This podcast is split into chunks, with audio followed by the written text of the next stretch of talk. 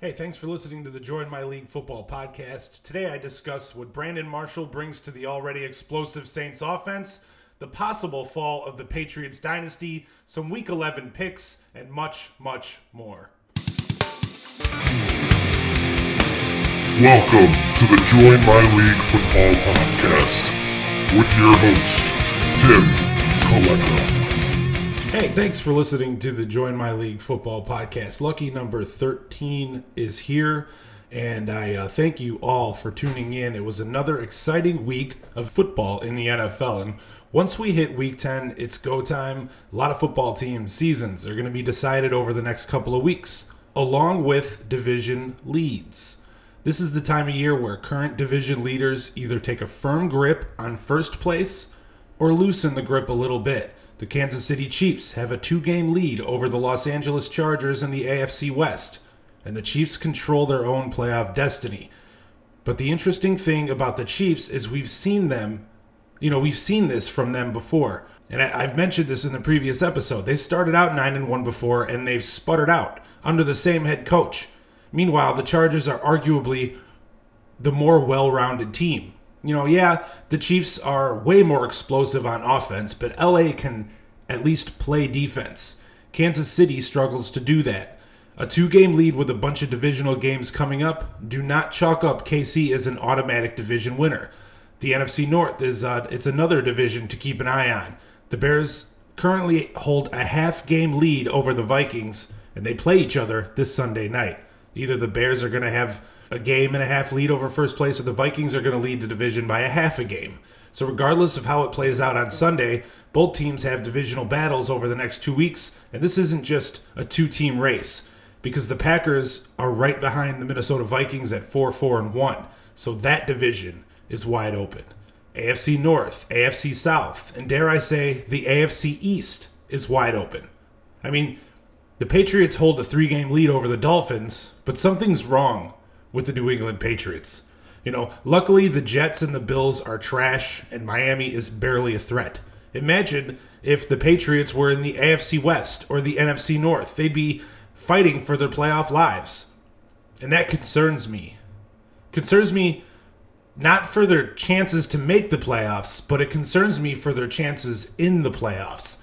I had the Patriots making the Super Bowl, but come January, can we really expect the Patriots to beat the Chiefs, Chargers, or Steelers? You know, maybe we're making a big deal over nothing because they had a bad game and they actually made Tennessee look elite. You know, it's the Patriots and we assume they'll figure it out. But what if they don't? I think it's worth discussing. Tom Brady is statistically having his worst year since 2013. And assuming Tom Brady returns next season, he will be another year older, 42 at that point. People around the league are already saying we're currently seeing the steady decline of Tom Brady. That age is catching up to him. And for one, I think that's a solid argument because it happens. If it can happen to Brett Favre, who was immortal, who was the NFL's Iron Man during his entire career until the very end, if it can happen to Favre, it can happen to Brady. And Brady's better than Favre. I'll be the first to tell you that Brady is the GOAT. He's the he's the greatest of all time, and to me, it's not even an argument. But I wouldn't be surprised if Brady never returns to form. And I can admit that personally, I think he's past his prime. That can't be debated, really. Couple that with the talent on his team, the talent at other positions, it's pretty average. Maybe, maybe slightly above average. So I'm concerned. But one thing's for certain if we really are experiencing the end of this dynasty, you can stop hating now. You can you hate because people call Brady the best quarterback of all time and that bothers you so much that you can't appreciate greatness. Stop hating and appreciate it before it's gone. If you truly believe that Tom Brady is not the greatest of all time, then you shouldn't be bothered by people who say he is. It's like the LeBron James factor. There are people who say LeBron James is the greatest basketball player of all time, better than uh, Michael Jordan, better than Kobe Bryant, Magic, Bird, whoever. And because you don't think LeBron is the greatest, you're blinded by your allegiance to who you think is the greatest, and you're unable to appreciate the greatness that is LeBron James. Stop it. I know Michael Jordan is the greatest. Deep down, I know that.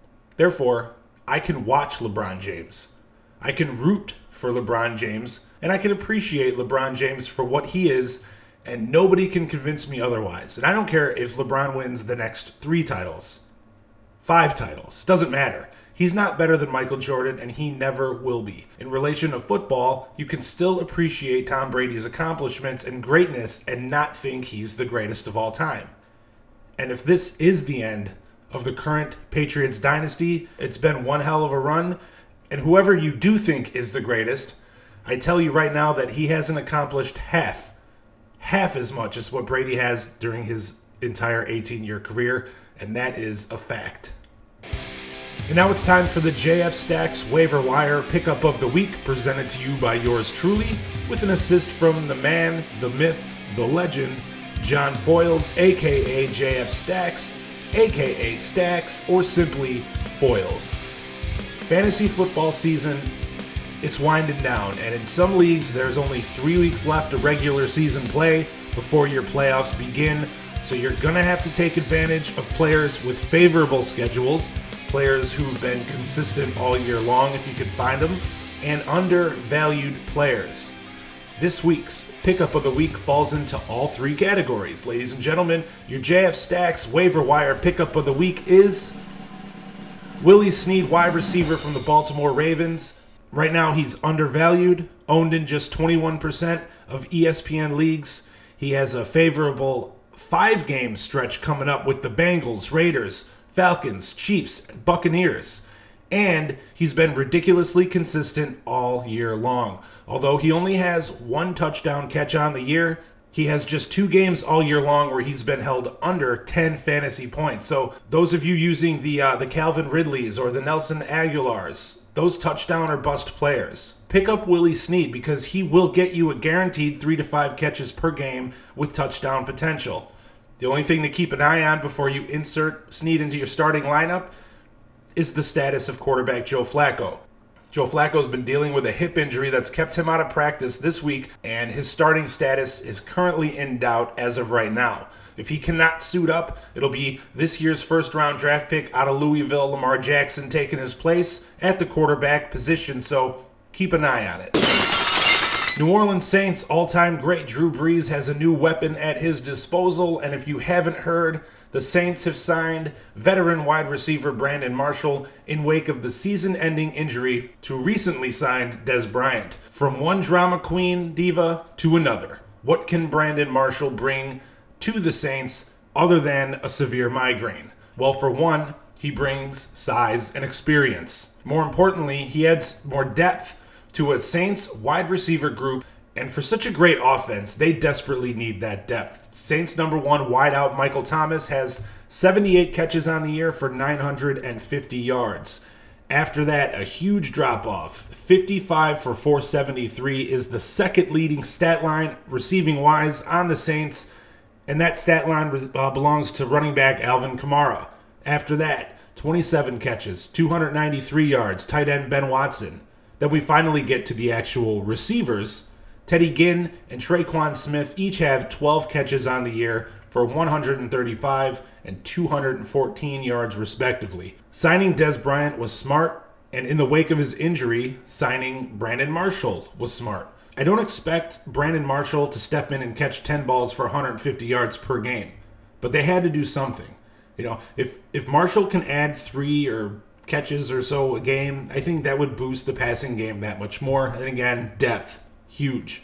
At 34 years old, he's definitely lost a step. He's not going to be able to create separation or outrun cornerbacks like he did when he was 24, but he hasn't lost his size. He has not lost his big, strong hands, and he has a ton of NFL experience. He adds another dimension to a receiving corps who desperately needs it, and he's guaranteed to play his first playoff game of his career this season. So good for him, you know. But the headache that this guy brings, or at least given his history, has brought to other NFL teams, it's got me a little hesitant on the signing. This is Brandon Marshall's seventh NFL team Broncos, Dolphins, Bears, Jets, Giants, Seahawks, and now the Saints. And I'll tell you, he acted right while he was with Seattle. He did. He acted right with the Seahawks. But all you need to do is go to his Wikipedia page to see the headache that this guy has been since he entered the league in 2006. Couple that with in 2011, he announced that he had borderline personality disorder. And while it may be old news, you have to wonder if he's going to benefit this offense in spectacular fashion or become an eight month headache. That will remain to be seen. In the last two years, he has 29 catches for 290 yards and one touchdown. So obviously, his best days are behind him. But The bottom line is, again, he brings experience and depth to a position that desperately needs it. And the Saints provide him with a chance to win this year. So while I may be a little hesitant in the signing, if I'm a Saints fan, I, I think it's an overall, it's a solid signing. Unless the Brandon Marshall of old turns up, then it's a problem. Now, speaking of problems, it's that time again.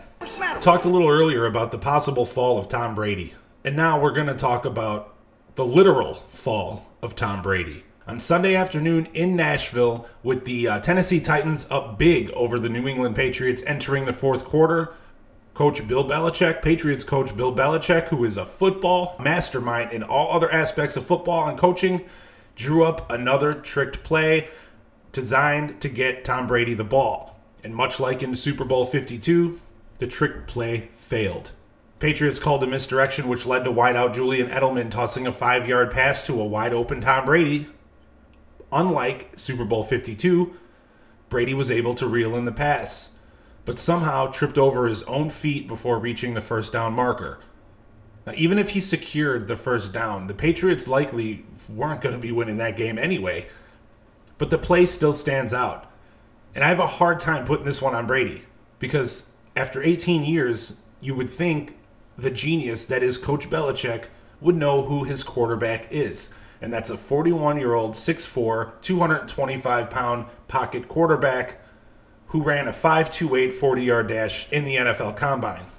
That was 18 years ago. So come on, Bill. What's the matter with you? If you're going to design a play to heave the ball to Tom Brady, at least do it in the red zone or near the goal line where Tom can possibly catch the pass in the end zone and end the play. Not from midfield. Not again. Didn't work the first time. It was an awful play call then, and it was an awful play call now. No one, no one wants to see Tom Brady run the football. I promise you that. You know, was the idea to get Brady to outrun the defense for 45 yards?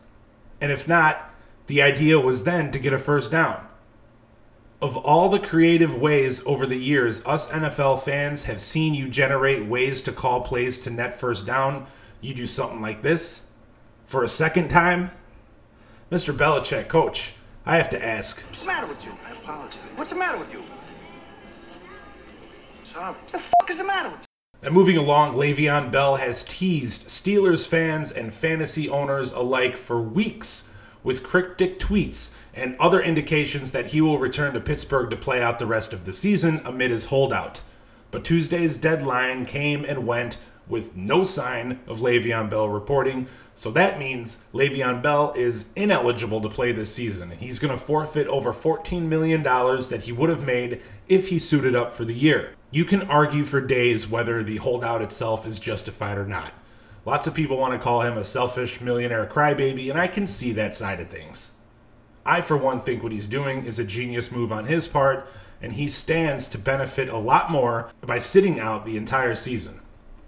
I think the fact that he didn't report during his team's uh, week seven or eight bye was confirmation enough that he wasn't reporting to the Steelers. And why would he? I think he absolutely would have reported to Pittsburgh if uh, the Steelers were struggling with James Conner in the backfield. You know, if the offense was struggling to produce without him, it would have been worth it for him at that point to risk injury and show his worth to the Steelers organization and other teams who will be bidding for his services come the 2019 offseason. But because James Conner has been such an animal this year, so much so that one ESPN analyst said he deserves at least MVP consideration.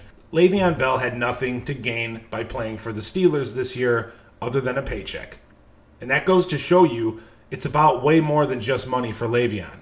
The Steelers are likely to place a transition tag on him following the season, and what that's going to do is allow other teams to make Le'Veon Bell offers, but the Steelers are going to have a chance to match. I could see the Steelers matching an $8 million offer, but if they let Bell walk, you know, whatever another team pays him, whether it's 8, 10, 12 million dollars a year, the Steelers can use what they'll have saved to upgrade at least two or three other positions, primarily on the defensive side of the ball. See, at the end of the day, it's a win for the Steelers, absolutely.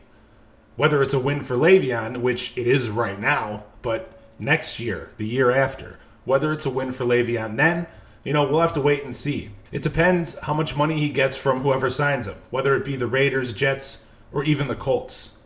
Though I don't really think the Colts should or would even try to land Le'Veon Bell. The Colts have so much damn money tied up into Andrew Luck, they're going to struggle to build any kind of talented team around him using free agency for the foreseeable, uh, foreseeable future. Anyways, Bell not reporting ensures that he will enter the offseason fresh as can be. The freshest he's ever been. So long as he's been working out and staying in shape, and there's no reason to think he hasn't been. And that's been his goal all along. So, one thing I truly believe Le'Veon Bell will never be as happy or as productive as he was in Pittsburgh. As talented as Le'Veon Bell, I'm sure, I'm not sure you can expect the kind of stats he was able to produce in Pittsburgh, no matter where he goes. Outside of having Big Ben as your quarterback, Bell also had Antonio Brown and a dangerous wide receiver corps to take pressure off him his entire career up until this point. Say, say he signs with the Jets. Although Sam Darnold is young, you know, he's got a lot of upside and promise. Le'Veon will still be downgrading at the quarterback position. The offensive line in New York is a downgrade from the offensive line in Pittsburgh. And the top receiver in New York right now is Jermaine Kearse, whose name doesn't even belong in the same sentence as Antonio Brown. I think you can make the argument for any other team who is able to sign Bell next season, realistically, because he's going to uh, command a lot of money. So yeah, the Eagles, the 49ers, they can use him, but will they be able to afford him? I don't think so. I'm talking realistic bad teams who are going to be able to afford him. The Raiders, same downgrades apply. Tampa Bay, same downgrades apply.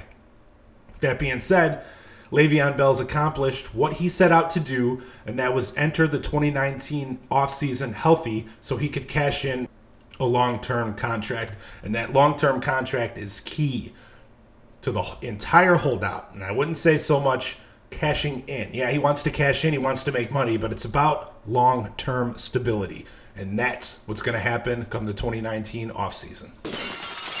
And before we wrap up today, let's get into some week 11 picks.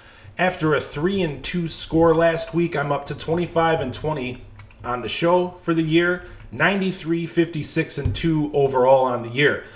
I have mixed feelings about this week. And as you know, I always include the Sunday and Monday Nighters in my picks. The other three games of each week that I choose to break down are decided by what I think the overall difficulty of predicting the outcome is. Therefore, you're not going to find Steelers Browns prediction. You're not going to find a Chargers Raiders prediction here. It's an important, almost deciding week for the AFC South. So I'm going to start with the 5 and 4 second place Tennessee Titans visiting the third place 4 and 5 Indianapolis Colts. Both teams enter this game on winning streaks, the Titans on a two game streak, and the Colts on three. We'll start with Indy. This is not the same old Colts squad. I mean, they are in the fact that it's Andrew Luck supporting a bunch of scrubs around him, but he's completely healthy, finally, for the first time in over two years, and we can see the difference. Four and five record is hardly something to gloat about, but I think a lot of people forgot how good Andrew Luck actually is, predicting the Colts to finish last in the division. And I, I think that's justifiable, I suppose. With the Jaguars coming into the season a play away from making the Super Bowl last year, the Titans making the playoffs as well, and a, tennis, uh, a Houston Texans team who had their season derailed last year because of injuries. Colts seemed like the odd team out, but heading into week 11, they're right in the thick of things. In fact, whoever wins this game is sitting firm in second place and won't be far off from first place. The Colts hold the edge in recent memory, defeating the Tennessee Titans 11 straight meetings prior to last season. More importantly, Tennessee won the last two games, both last season. Swept them. Both of them without Andrew Luck. You know, Andrew Luck has thrown at least three touchdown passes in the last six games. Quite the feat. Hasn't taken a sack in the last four. But Tennessee allows a league low 16.8 points per game. The Colts are going to have home field advantage. I think that's key in this matchup. Also, the fact that I think this game is more important for the Colts in the sense that they have to win. If they do win, they'll be 5 and 5 along with Tennessee and they'll hold the tiebreaker. A loss would derail the Colts. Loss is going to put the Colts 2 games behind second place Titans and potentially 3 games behind Houston if the Texans can win their matchup on Sunday. This game could make or break Indianapolis' season, and I can't seem to figure out Tennessee, honestly. Namely, their offense. Their defense, we know, has been good. You know, borderline great, but the offense. The offense has been held to under 15 points three times this season, and they've been held to under 20 points six times this season. However, the last two games, they've put up a total of 62 points. So the offense is currently hot, and you ride the hotness, right? Especially against a Colts defense that ranks 23rd against the pass, and they're middle of the pack against the run. This game's a total toss up for me, literally. I'm flipping a coin as we speak. Heads Titans, Colts tails.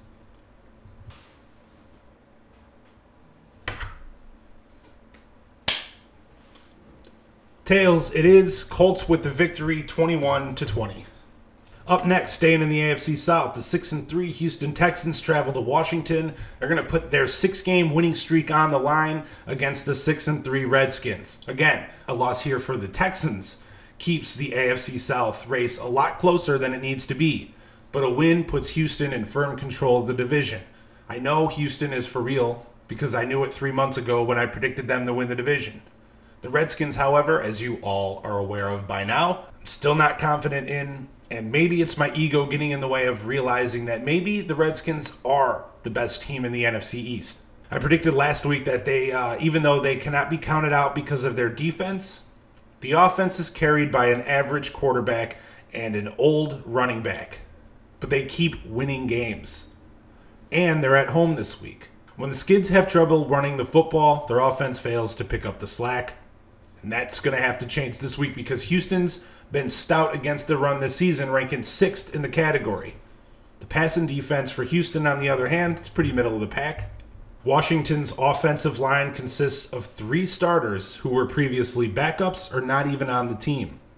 Do these guys even have a chance against J.J. Watt, Jadeveon Clowney, and Whitney Mercilus? It's going to be a tough task, and I see it being difficult for Washington to net 20 points.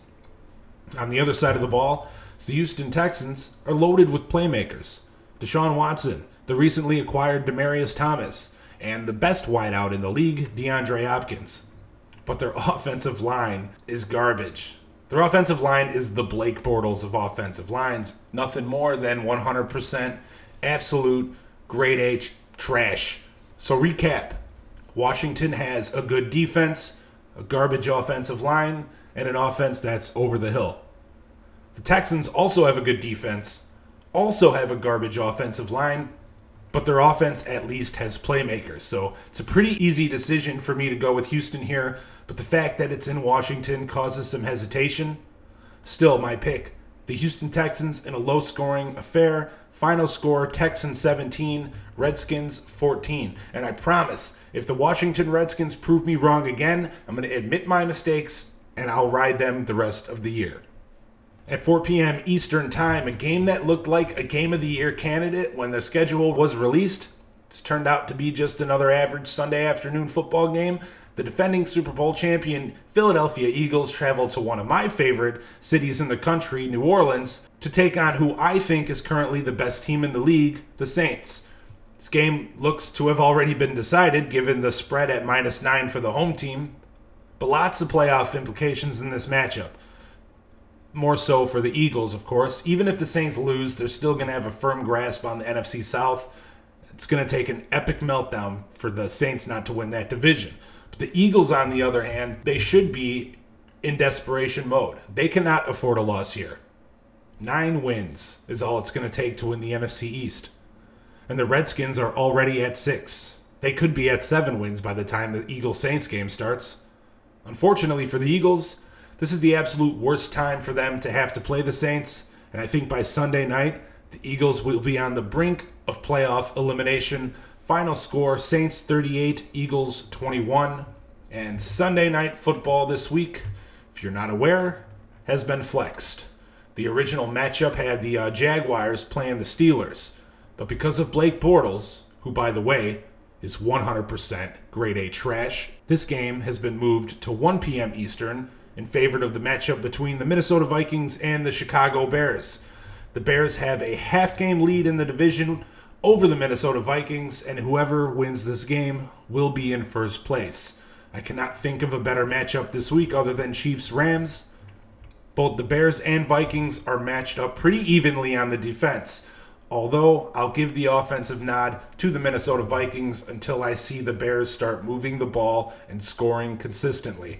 Honestly, I don't believe that either team is going to be able to run the ball that great. The Bears and Vikings ranked number two and three against the run. And I'm a firm belief that if the Bears had already played against Todd Gurley, I think that ranking would be reversed and the Vikings would have the second best run defense in the league. Both the Vikings and Bears, they can be had through the air as they rank 12 and 13th in that category. And if the defenses are completely even, as they statistically are, that means it's going to come down to the offense. And I'm going to take Kirk Cousins, Stefon Diggs, Adam Thielen, and Dalvin Cook over Mitch Trubisky, Allen Robinson, Jordan Howard, and Tarik Cohen. And taking a look at each team's schedule, you know, Chicago Bears, they haven't really played anybody yet.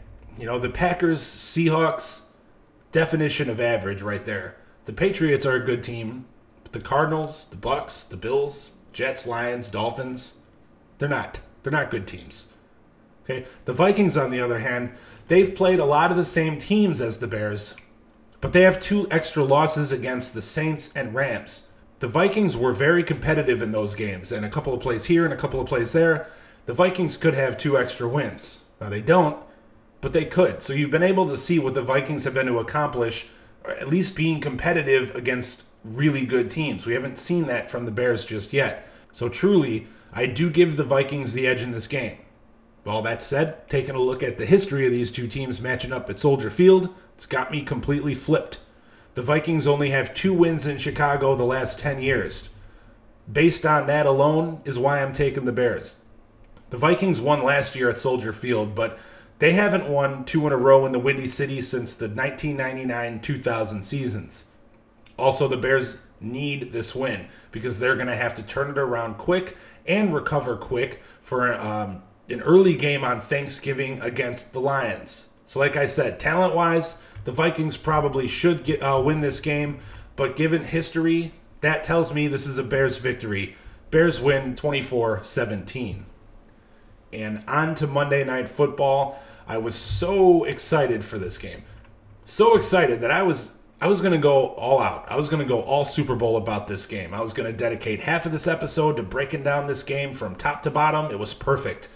9 and 1 Kansas City Chiefs against the 9 and 1 Los Angeles Rams on Monday night on a neutral field in Mexico City. Well, that neutral field part is out the window because the field in Mexico was in such bad shape due to crummy field conditions from soccer games, concerts, whatever. This game has now been moved to the LA Coliseum, home of the Rams. And while if they were going to move this game, it was only it only makes sense to move it to LA, you know, since this was considered a Rams home game anyway. I'm just upset that it's no longer on a neutral field. This was as close to a Super Bowl preview during the regular season as we're ever going to get. But I'm still excited and it's still going to be a great game and an offensive explosion the likes of which we've never seen before. The over under currently sits at 62 and a half, the highest over under ever we know what each team brings to the table, and this game could go either way. Very well could come down to whoever has the ball last. But because travel is no longer an issue for the Rams, I think that's a bigger deal than anyone's talking about. An extra day to prepare, an extra day to rest. Still, I don't think anything gets sorted out after this game in regards to the MVP race because Patrick Mahomes still going to have a Patrick Mahomes day. Another 300 yards, another three touchdowns, but It'll be the Rams who drill a last second field goal to win the game. Final score Rams 41, Chiefs 38. And that is a wrap on this week's episode of the Join My League Football Podcast. Find me on Facebook and Instagram at Join My League and Twitter at JML Podcast. Next week, we're going to go over week 11 and 12 Also, we're going to get plenty of fantasy football analysis in as well. So, any fa- uh, fantasy questions, feel free to send them to jmlpodcast at gmail.com, and I'll answer them all next week. Until then, enjoy the games, kill your fantasy football league, and have a fantastic weekend.